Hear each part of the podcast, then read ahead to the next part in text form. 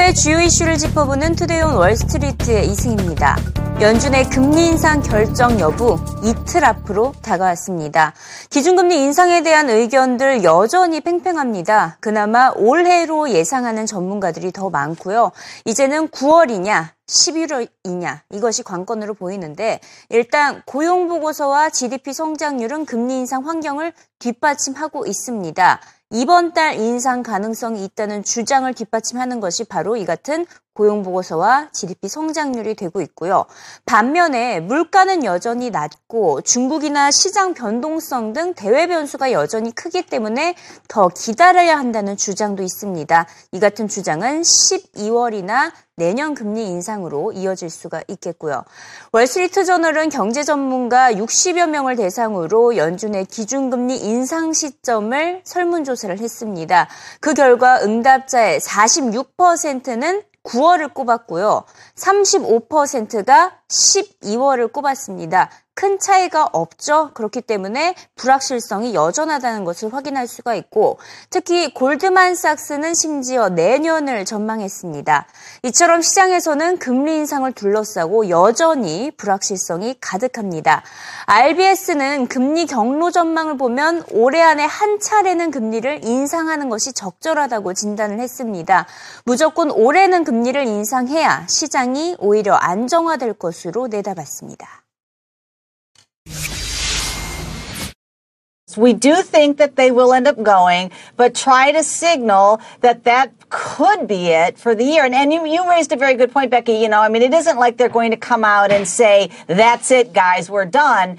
But I do think that they can reinforce the point that, you know, rate hikes are not on a predetermined path. I think they'll raise the question that even assuming another rate hike in December may be too soon. They may do that because, for example, the, the dot plots may show that the majority of them feel that one hike this year is appropriate. So I think right. I think the Fed would rather be in a position of, even though it's going to be painful to hike, to be able to talk soothingly to the markets, perhaps for the rest of this year, as opposed to not going, but then we have to have this hanging over our head for the next three months. 골드만삭스는 연준의 금리 인상에 대비해서 포트폴리오 재구성에 나서야 한다면서 종목들을 다양하게 추천을 했는데요. 프라이스라인, 구글, 달러트리, 마스터카드, 오라클, 로스, 애플 등을 추천을 했습니다. 일제히 소비재주나 기술주인 것을 확인할 수가 있죠. 기준금리 인상 이후 3개월 동안 상승할 수 있는 종목들을 꼽았는데 무엇을 바탕으로 했냐 봤더니 탄탄한 대차 대조표, 높은 자본 수익, 높은 배당 그리고 안정적인 매출을 바탕으로 이 같은 종목을 추천했습니다. CNBC는 반면 매도해야 하는 업종 유틸리티를 언급을 했습니다. 이미 S&P 500 유틸리티 종목의 30개는 지금까지 13%는 하락을 했는데요. 이 같은 기준 금리 인상을 선반영하면서 주가가 많이 빠진 상황입니다. 대표적인 유틸리티 종목들입니다. PG&E는 9% 하락을 했고요. 사우선 컴퍼니, 엑설론 돈, NRG 등 모두 일제히 약세권에 접어든 것을 확인할 수가 있습니다. 오펜하이머 기관의 경우에는 달러화 강세 수혜주를 추천했습니다. 대표적으로 아마존, 바넬로, 뱅크 오브 아메리카를 언급했습니다. I mean, there's a big debate in Barron's this weekend, right, about value stocks, sure. Exxon, Chevron, but you know they're so exposed to the price of oil, where the refiners like Holly and uh, some of these other names, Valero, they're actually benefiting from lower input costs uh, with crude. So as long as the economy is still doing well uh, and refining spreads are still very wide, these are actually the better plays within energy with a yield. 금융 전문지 베런스의 보도가 알리바바의 주가를 끌어내렸습니다. 오늘장 알리바바의 주가 3% 넘게 하락했는데요. 베런스는 알리바바의 주가가 앞으로 50%는 더 떨어질 수 있다고 보도했습니다. 이미 알리바바의 주가는 지난해 공모가 대비 30%나 빠진 상태고요. 지난해 11월 120달러의 최고점을 찍은 이후에 내리막길을 이어오다가 지금 60달러 초반에서 거래가 되고 있죠. 베런스가 꼽은 알리바바의 역풍이 무엇인지 살펴보도록 하겠습니다. 일단 실적이 부진합니다. 1분기 매출이 34% 증가했었지만 그동안 50%를 넘던 성장률에 비해서 매우 더뎌졌었죠. 1분기 매출이 3년 만에 최저 수준을 나타냈었고 최근 2분기 거래액 전망치까지 하향 조정을 했기 때문에 주가가 50%는 더 빠질 것으로 내다봤습니다. 두 번째는 중국의 경제 둔화를 빼놓을 수가 없겠죠. 중국 내부적으로 경제가 후퇴를 한다면 소비 지출이 감소할 것이기 때문에 전자상 거래업체인 알리바바에게는 역풍이 될 수밖에 없습니다.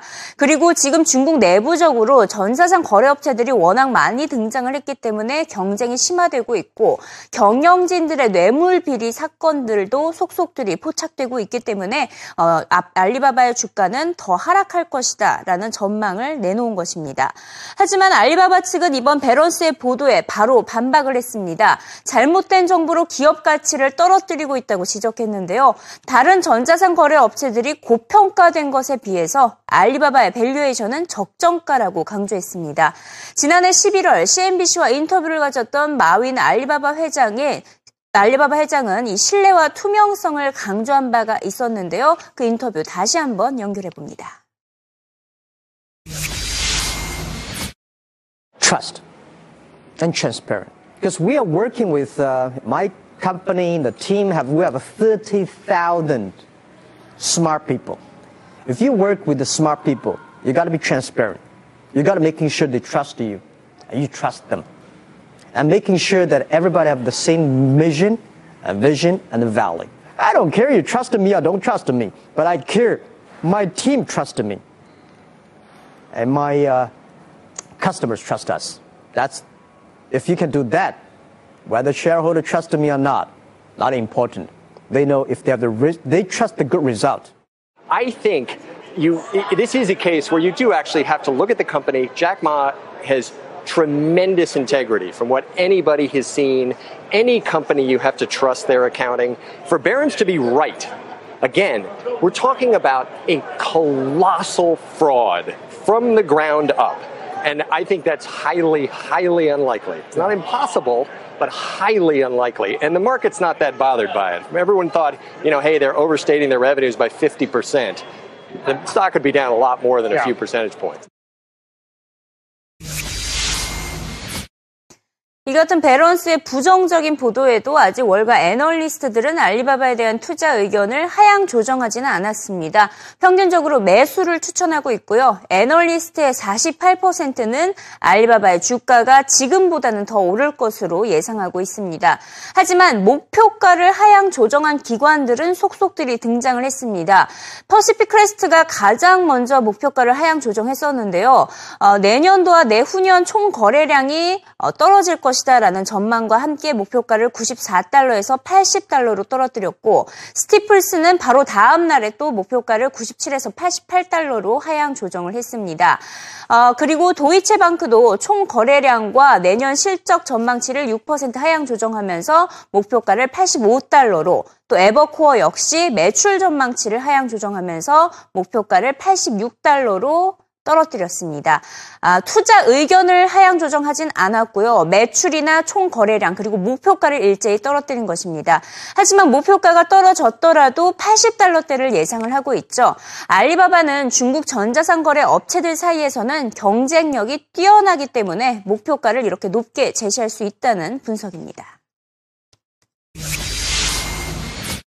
I bought it a couple weeks ago in the 70s, and, and basically when I bought it, I said, I don't know if I'm getting the best price uh, because it was in a free fall already. It was essentially a falling knife. But I said I, th- I thought I was getting a good price, and I still believe that. And one of the things the company went out of their way to correct the Barron's article about was uh, comparative value. Um, to compare this company to eBay is probably not smart. Uh, it makes a lot more sense to be compared to companies that it plays up against, like a Tencent, for example, or a Baidu, in that local market. And when you do that, it's a lot more reasonable than to, com- to compare it to a 20 year old U.S. e commerce play. But I think more importantly,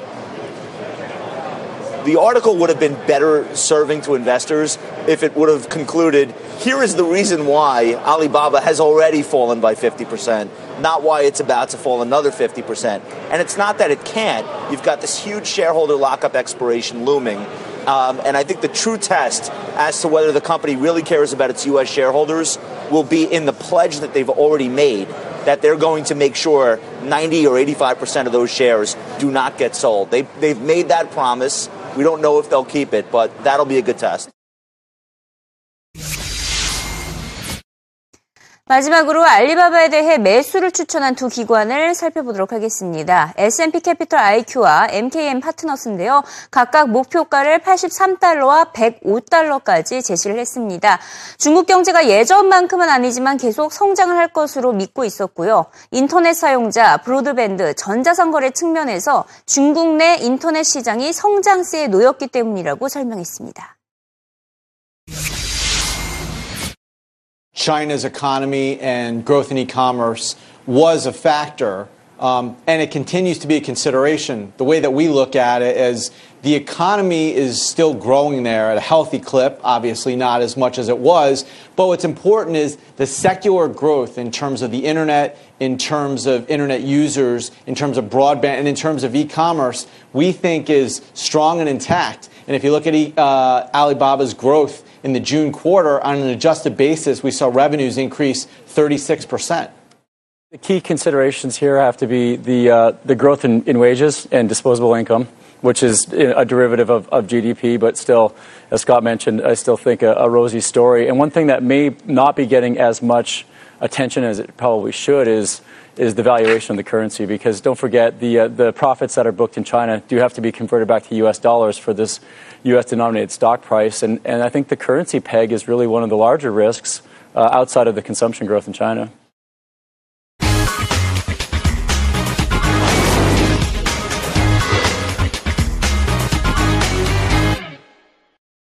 CNBC 헤드라인 시간입니다. 애플의 새 아이폰의 첫 주말 판매량이 지난해 천만 대 기록을 깰 것이라는 전망이 나왔습니다. 아이폰 6S와 6S 플러스의 예약 주문이 매우 긍정적인 때문이라고 애플 측에서 직접 밝혔는데요. 애플의 주가 이 같은 소식에 115달러 선까지 크게 반등하는 모습을 보였습니다. 하지만 한 트레이더는 또 다른 매도 물량이 쏟아질 것을 내다봤는데요. 애플의 주가가 100달러까지 떨어질 수 있다라고 내다봤습니다. 지난 4월 이후 14% 빠진 애플의 주가를 기술적으로 분석을 한 결과 price momentum이 부족하기 때문에 105달러 지지선이 무너질 가능성이 높다고 내다봤습니다. 최근 시장 비관론자들이 숏 포지션을 던지고 있는 종목들을 살펴보도록 하겠습니다.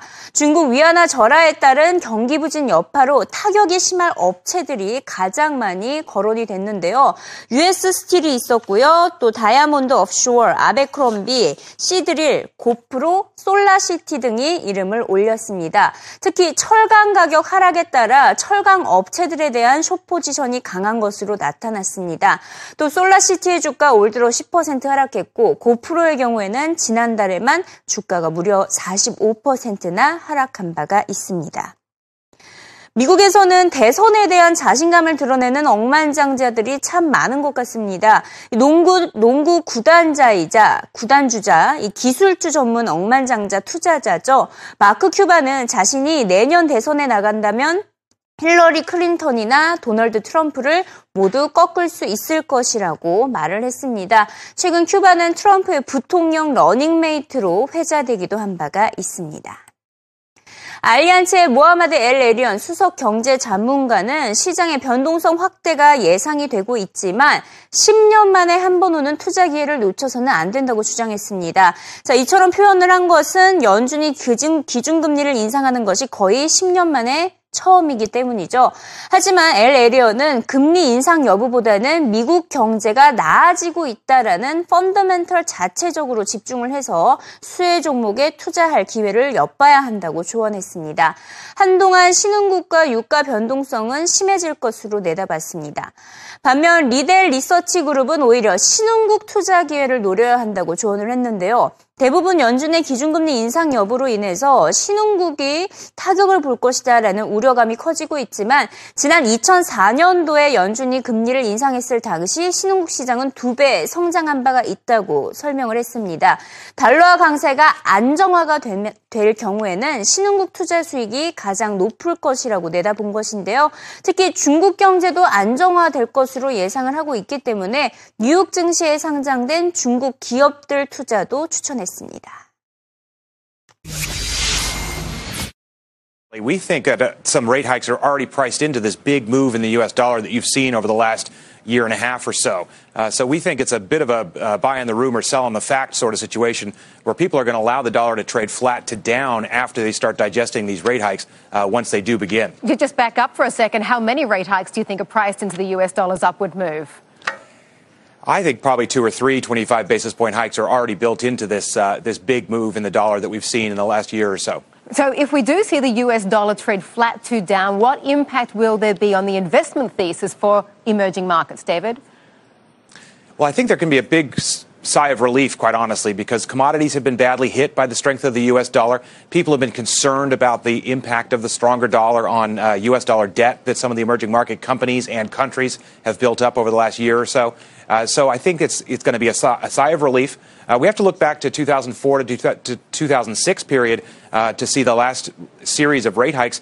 Emerging markets did great during that two year period. Uh, the emerging markets doubled during that period uh, in the face of 17 consecutive rate hikes. Uh, so I think the emerging markets can do very well uh, as if the dollar trades flat to down and people digest start digesting these rate hikes. I mean.